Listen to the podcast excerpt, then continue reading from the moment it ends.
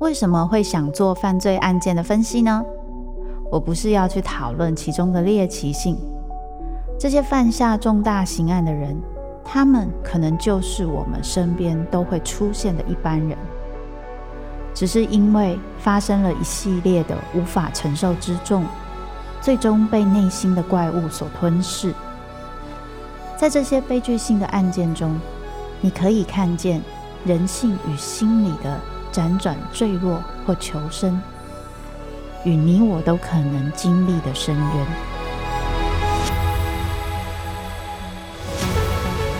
我是周慕姿，我的全新订阅节目《周慕姿读犯罪脚本》，被恶魔追逐的人，带你从心理学的角度探索人性的黑暗面。以及他们内心始终没说出口的挣扎。现在就到 Apple Podcast 以及静好听，搜寻周慕之读犯罪脚本，被恶魔追逐的人。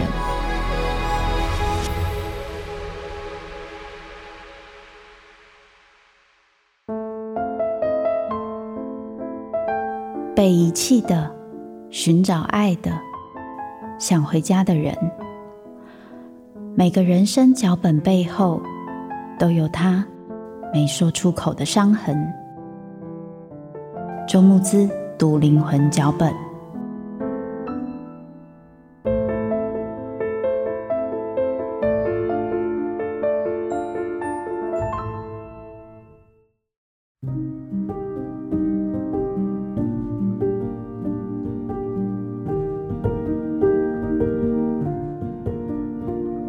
各位听众朋友，大家好，欢迎收听由静好听制作播出的节目《周慕姿读灵魂脚本》。那些人没有说出口的伤，我是主持人周慕姿。这一次要跟大家分享的是《冰雪奇缘》的下集。这一集我们会聊到的，包含什么是真爱哦，然后也会谈到关于我们在爱里面的一些冲突跟情绪的处理的部分。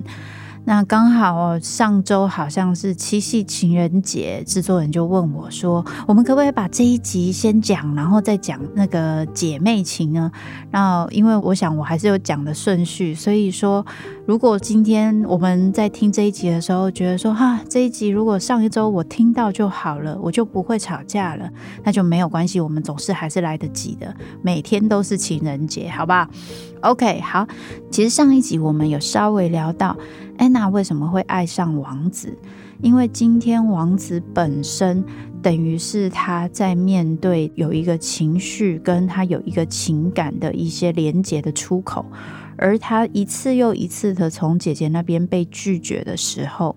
其实他是很挫折的，所以后来遇到故意要靠近他的王子的时候呢，王子看起来条件也非常好啊，跟他的想象一样，于是最后就爱上了王子，然后好像就想跟王子在一起。其实这个过程中很重要的是，安娜跟 Elsa 在我上一集讲，他们都有自己的痛，比如说 Elsa，她当然抱着很深的罪恶感。但是她其实也会很痛苦一件事，就是为什么妈妈跟爸爸不能接受我这个样子，而妹妹天生就是可以被爱跟被接纳，因为爸爸妈妈对待她的方式跟对待我的方式是差非常多的。然后我在看他们的互动是非常的舒服的。这个部分《冰雪奇缘》碍于篇幅没有演出来，可是你想象一下，当。安娜在抱着爸爸妈妈的时候，Elsa 在旁边躲在门缝里看，有没有一种很恐怖的感觉？可是你知道吗？这样子的情节，如果这是真实的家庭，一定时常发生。因此，姐姐会不会带着那个压力，觉得说，为什么那个负责任的人、做事情的人、要压抑的人都是我，而你可以过得这么舒服？即使我再怎么不愿意，我总是会有这样的心情。其实我觉得这样的心情不应该，那不是妹妹的错。可是我还是好挫折，因为我不知道怎么跟爸爸妈妈要这些东西，因为我得不到这些东西，好像是我的错啊。因为我有一个奇怪的能力，我没有办法隐藏，而妹妹没有，妹妹是正常的。所以带着这样的挫折跟嫉妒，Elsa 会想要离妹妹更远，是可以理解的。因为当今天他靠近妹妹的时候，这一些复杂的心情、罪恶感，还有生气他的感觉、自我责备的感觉、嫉妒他的感觉，还有自我怀疑的感觉，这些全部都会跑上来。你看，要爱妹妹怎么那么难呢？所以 Elsa 她会必须要离妹妹远一点，其实是正常，也可以被理解的。可是这些东西 Anna 不知道，他只感觉到姐姐拒绝我，她不爱我，那我就算了，去找爱我的人吧。于是他跟王子在唱歌那一段其实很有意思，里面有一段很重要，是说他跟王子讲说：“我跟姐姐本来很好，但有一天她突然不理我了。”王子就说：“我永远不会不理你。”这一件事情，我们在日常生活中的那个创伤，想要找一个人抚慰的这个状况，他用好简单的两句台词就带过去，这真的是很厉害。我不知道大家有没有那样的经验哦，就是当我今天在跟一个人讲我内心的挫折，跟我最深的伤痛。比如说，我最深的伤痛是我曾经在别的爱情中被抛弃、被丢下，或是不被爱，或者是我在跟我父母的关系中，我觉得我不被重视，或是不被珍惜。这时候有个人告诉你，我真的可以理解，然后我永远不会对你做这个事。即使那个时候我们对永远这件事情有一点怀疑，但是我们还是会很想要相信这件事。而这就是情感连接非常重要的关键，那就是当我今天告诉你我的伤，你不但接受了、接纳了，你还告诉我、承诺我说你不会做出这个事，我就会觉得哇，你就是好像独一无二。这个我在之前的节目也有稍微提到过一点，你就是那个独一无二的人，你就是我的真爱了。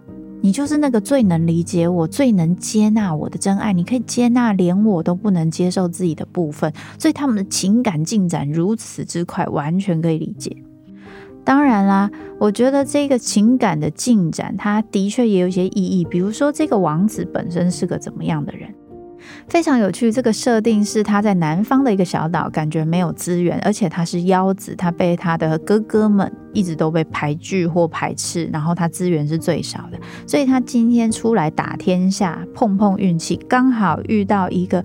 一个大城堡里面只有两姐妹，姐姐看起来跟妹妹好像感情也还不错，不是感觉那么难沟通，而且父母双亡，没有压力。哇塞，这是然后妹妹看起来又傻愣愣的，然后又有一堆嫁妆，这不就是最好的选择吗？如果你把它现实来看，对这个王子来说，安娜是一个超级好的选择。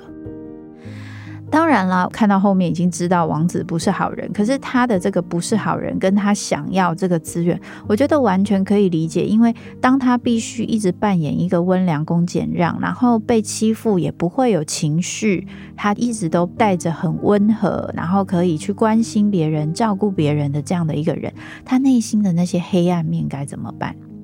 那些觉得自己被错待，觉得自己没有比较糟，可是为什么没有资源？只是因为出生的顺序，那些不公平、跟怨恨、跟怨怼，而且他是个男性，对自我的价值跟要求、资源的部分，在社会的期待其实是更高的。所以，当他带着这些东西，而他不能展现出来的时候，这些东西其实是会在他的内心被喂养成更强大，强大到让他做很多事情的时候，其实是没有感觉的，只是为了去换得一个别人的肯定，跟别人的看见。所以很好玩的是，他去回应安娜的部分，看起来很像是他们两个都是可以对爱回应很多，也许都是安全型的之类的。可是其实他的内心是逃避型的，他是让自己没有感觉的，像是尽一个责任去做这些感觉，就是他那个感觉不是真的，是他演出来的。然后他演得非常好，所以他内心就会有一种嘲笑自己的感觉，嘲笑自己会让自己不舒服，所以最后他会嘲笑安娜。你真是太愚蠢了，真是个蠢女孩。我这么演你就懂了。好，但是呢，这时候还好有姐姐。Elsa 毕竟是个逃避型，她是个一天到晚都在跟自己的黑暗面相处的人，所以她看到这样的人，我觉得她是有嗅到这个气味的。好，这个时候大家可以说我脑补，但你想象一个真实的现象，就是你会不会有遇到一种状况，是这个人不知道为什么你看到他，你就是知道他不是这么真诚。不是那么真实，他的那个不一致，你会比别人更快的发现。也许你跟你自己的黑暗面比较常相处，所以你会更了解这个部分。也或者你遇过更多事情，你更多时间可以观察人。因为如果你像 Elsa 这样，没有什么机会去跟人相处，因为我不行。可是我可以在旁边观察，所以你可能会更注意到这些东西。当然，还有一个更大原因，那就是你今天才认识，你有事吗？所以今天 Elsa 她拒绝了。安娜，可是 Elsa 本来就是一个很不擅长沟通的人，因为她没有机会，他不知道怎么去跟妹妹说，你真的不适合这个，我们慢慢的从长计议好不好？他也没有练习的机会，所以他就先说不要，不要就是不要。而且今天爸爸妈妈过世了，我有那个责任要保护妹妹，那个压力又会让她更想要继续说不要。于是安娜就觉得那个对她的恨意跟痛苦，就是真的排天倒海袭来，什么东西你都不讲清楚。什么事情都要按照你的方式去做。你要我不要跟你讲话，我就不能跟你讲话。你把我关在门外，我就不能跟你见面。然后我怎么敲门，你都不开。结果我今天决定放弃了，我要去找另外一个人，你还说不行。你有事没事？你到底在搞什么？所以妹妹超级生气，妹妹就开始她的压力情境出现，她变成另外一个人，她开始步步紧逼 Elsa。而当然，Elsa 是很在意妹妹的，所以这个步步紧逼对 Elsa 来说是非常的大的压力。于是她就整个崩溃，开始出现这个戾气。这这段过程中，妹妹的逼问很重要。她说：“我不能再这样过下去了。”然后 Elsa 就说：“那你离开啊！”然后妹妹就说：“为什么你不理我？为什么你这么害怕？”然后 Elsa 就崩溃了。各位，我不知道，如果你是淘淘或是追追，大家都一定有跟比较淘的人互动，或是你自己就是比较淘的人。我常常遇到有些人会告诉我说，我不能懂为什么他在那个当下要讲话伤害我。也就是说，当你在追他的时候。我其实是想要跟他连接，我其实是想要理解他，我想要靠近他，我想知道他心里在想什么，因为他一直拒绝我，我不知道。可是最后我都会被他的话语刺伤，所以我好难过，就像安娜一样。而 Elsa 就会想，我就是讲不清楚。我现在就是一片混乱，你不能就让我静一静吗？你一定要在这个时候逼问我吗？我就是什么都讲不出来，那你一直逼问我，一直告诉我我这样做是错的，我就会想告诉你，好啊，那你走啊，那你不要理我啊，你滚蛋呐！我在说这个东西，并不是在合理解释说哦，Elsa 这样做是对，我不是这个意思，我的意思是这一个情绪的模式跟表现的模式是这样来的。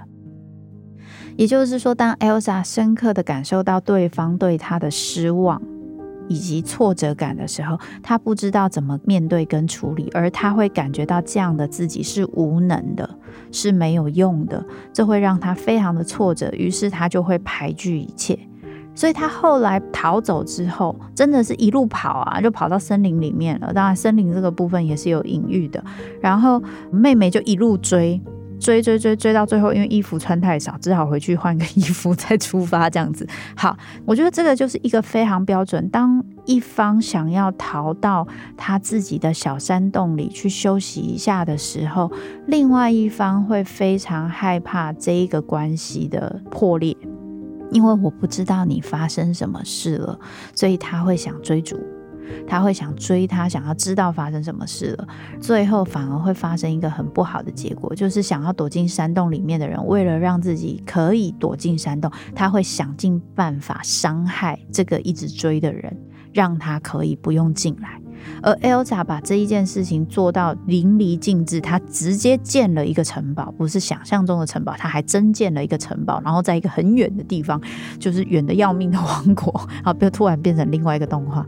然后他在这一个过程中唱了个 Let It Go 的时候，看起来哇，好释放哦，就是他的力量都释放出来，他决定要接纳，要不要再当好女孩了。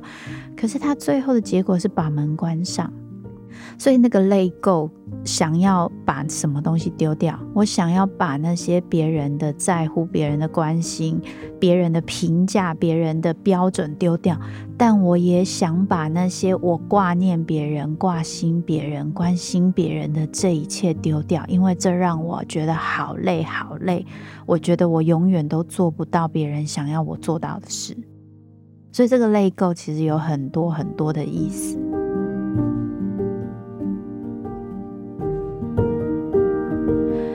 在这样子的过程中，安娜她还是又去追了嘛。她放下了那个王子，她请王子好好的管理城堡，她就还是去追她的姐姐。这路上遇到了另外一个人，叫做阿克。那这个阿克呢，就不是标准的王子，他是一个条件跟王子相差非常大，而且也不是很贴心。那个王子一开始就超贴心哦，那阿克就是基本来说蛮做自己的，对安娜不假辞色，态度不怎么样。可是安娜在跟阿克互动的这个过程中，开始形成了一些感情。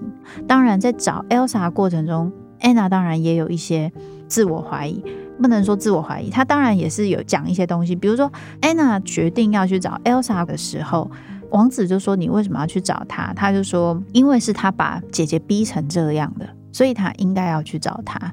他想要让她了解她的心情。”所以你会看到安娜非常非常的勇敢。而且他很重视他的内心跟感觉，他觉得这个关系够重要，值得，他就往前冲。他没有去担心他会不会受伤这件事。这种傻勇真的很重要，不然这个故事就写不下去了。好，但是他冲了，他有没有真的完全接纳姐姐这个部分？他还是有碎念嘛？他说啊，其实都是我的错了啊。不过哈，如果他有那么多秘密，他就先跟我讲，就不会发生这样的事情啦。有真的是很讨厌之类的。所以就是在这样子的过程中，其实他对于事情的看法，他也不是都把错怪在自己身上。但问题来了，姐姐就跑掉了，他就这样子逃走了。我们要怎么知道他其实也是在乎这个关系跟在乎安娜的？我觉得这个部分很棒，也就是他在创这个城堡的过程中，他还创了一个好可爱的东西，叫做雪宝。那个是他跟妹妹两个人之间很重要的回忆。也就是说，即使他在逃避的过程中，其实还是很在意跟很想念那个他拥有的爱跟和妹妹的连接。这件事情其实是很重要的。所以，当今天妹妹要再去敲他门的时候，虽然姐姐还是会拒绝他，但这个雪宝似乎也提点了大家，Elsa 不是完完全全的想要拒绝大家，她是想要开门的，但是她有好多好多的恐惧跟害怕。好，那这时候当他遇到了阿克，等于是跟他一起去探索姐姐的内心世界。然后后来经过一阵打斗之后，因为那时候妹妹想要去跟姐姐靠近的时候，姐姐又觉得说，我会伤害你，拜托你不要过来，我真的没有准备好，你真的不要过来，你真的会被我伤害。然后他就真的果然在那个过程中，因为妹妹告诉他说。拜托你把王国恢复成正常。他现在是一片冰雪当中，姐姐才发现，原来他今天逃走的这件事，并没有让一切变好，全部的事情都变得乱七八糟。于是他又陷入了很强大的自我怀疑中。我们有没有发现，姐姐只要感觉到自己没有用、做错事不够好的这个状况，她就会情绪崩溃，然后她的力量就没有办法被控制。这上一次就是妹妹在逼她的时候，她觉得自己做得不够好，那种让妹妹受伤，以及她没有跟妹妹回应她的感情，这些事情让她非常的挫折，而且她也讲不清楚，于是她就崩溃了。第一次，这一次妹妹跟她讲说，整王国都在风雪当中，然后他就又崩溃了第二次。然后崩溃第二次的时候，这一次他的冰雪就跑进了妹妹的心里。这件事情非常重要，因为当他冰雪跑进他的心里，然后就要去找矮人，矮人就说啊，这个需要真爱的举动。终于这次不是讲真爱之吻，他说需要真爱的举动。于是我们都假设这个妹妹她可能需要找一个男人。当然，后来阿克出现之后，大家就相信阿克应该就是那个真爱，不是那个王子。可是他就觉得，OK，我们必须要从王子跟阿克当中选一个对象，让他可以解除这个魔咒。最令人感动的那一个部分，其实是妹妹就在中间，一边是姐姐，一边是阿克，她朝阿克奔去。他有可能可以得到真爱之吻，然后就可以解除魔法。但另外一边是姐姐可能会被那个恢复坏人样的王子给伤害。他选择了姐姐。那一幕其实非常令人感动，而在这一个过程中，妹妹的魔咒反而被消除了。然后大家就说：“哦，原来真爱的举动就是牺牲啊！”然后这个听起来很老梗，可是我觉得这件事情非常重要的关键是，有的时候，当我们今天爱一个人，我们愿意为他做一些什么，而我们不计代价。不是说我们今天傻傻的被伤害了好多次，我们都不在乎，而是说我今天纯粹就是因为我爱你，所以我想做这件事。然后我做这件事情，我并没有那么在乎你是不是有同样的回应我，只是纯粹我想为你做这件事。这一个真心的感情，那就是爱。在《爱的艺术》这本书里面。我们有的时候非常的计较，我们有没有被爱，我们却忽略了要怎么去爱人。能够不去计较很多事情，能够如他所示的爱上对方，然后能够去做那些你为对方做的事，你甚至不觉得是牺牲，你觉得这只是我爱你，所以我想做这件事，我没有要你回报我什么，这就是爱。这个爱其实就是所谓的无条件的爱，但大家都会觉得说这件事情真的好难好难，因为真的好难，因为我们连对自己都好难做到这件事。可是我觉得有的时候，到底要先对自己做，或先对别人做，这都不容易。可是如果今天我们有机会，不要这么害怕自己不被爱，不要那么害怕自己可能会做错选择，或是会不会没有符合这个世间人要求的这件事，或许比较有机会让我们在爱里面自由。比如说安娜，她选了王子，基本来说就是正确的抉择，因为公主选王子就是条件很正常。这也就跟我们其实大概三十岁之后，在选对象的时候，很容易会考虑他的外在条件。当然，那个外在条件不只是外形，当然包含了他的职业、他的薪水，或是他的家里怎么样之类的，这些可能都会是我们列入考量的范围内。于是，我们可能会做出一个符合大家的期待，或者事件主流价值的期待，做出了一个选择。可是，有时我们做出这个选择的时候，不一定自己的内心非常的满意，因为。真正爱情的经营，有的时候是需要经历我们一起曾经努力或跨越过的那些难关，而爱就在这中间滋生，就跟阿克一样。也就是说，要能够无条件的爱一个人，不是那么简单的说，因为我很爱你，所以我可以无条件的爱你。可是，因为我们曾经经历过的一切。所以，我真的很信任，也很喜欢你在我身边的感觉，因为这样我可以无条件的爱你，而我觉得你也愿意无条件的爱我，那是一种陪伴以及一个相爱的一个连结。《冰雪奇缘》其实是一个在讲真爱的故事，那个真爱不仅仅只是那么简单说哦，所以最后姐妹情是真爱，而是我们在爱里面。我们是怎么做选择？还有，我们是决定怎么样去爱一个人，跟爱我们自己。这件事情没有正确答案。但是，当我们今天如果在这个爱的选择中有一点迷惘，有一点模糊，我到底是该选择那个大家都觉得条件很好的对象，还是我有没有什么机会可以做出一些更贴近我心的选择？或许那需要更多的相处或经历更多的事件，我们才有机会可以更清楚我内心真正的想望是什么。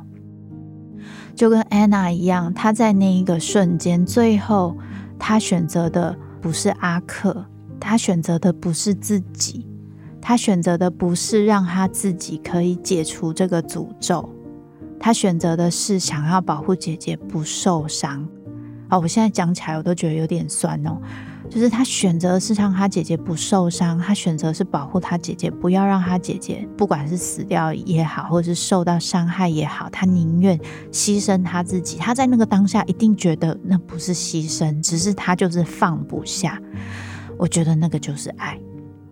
那问问现在在听的大家，曾经有过这样子的心情吗？那就是我曾经有为过一个人，我其实没有想到我自己，我没有想到他有没有爱我，我也没有想到公不公平，我也没有想到我会不会受伤，我也没有觉得害不害怕。我只是看着他的幸福快乐，看着他的笑，我就觉得我拥有了全世界。如果你是有过这样的经验，你是很幸运的人哦。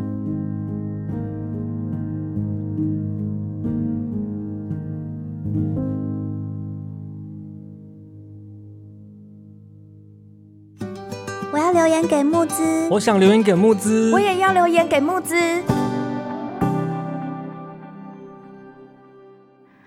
在节目的最后呢，我们一样要选两则留言跟大家分享哦。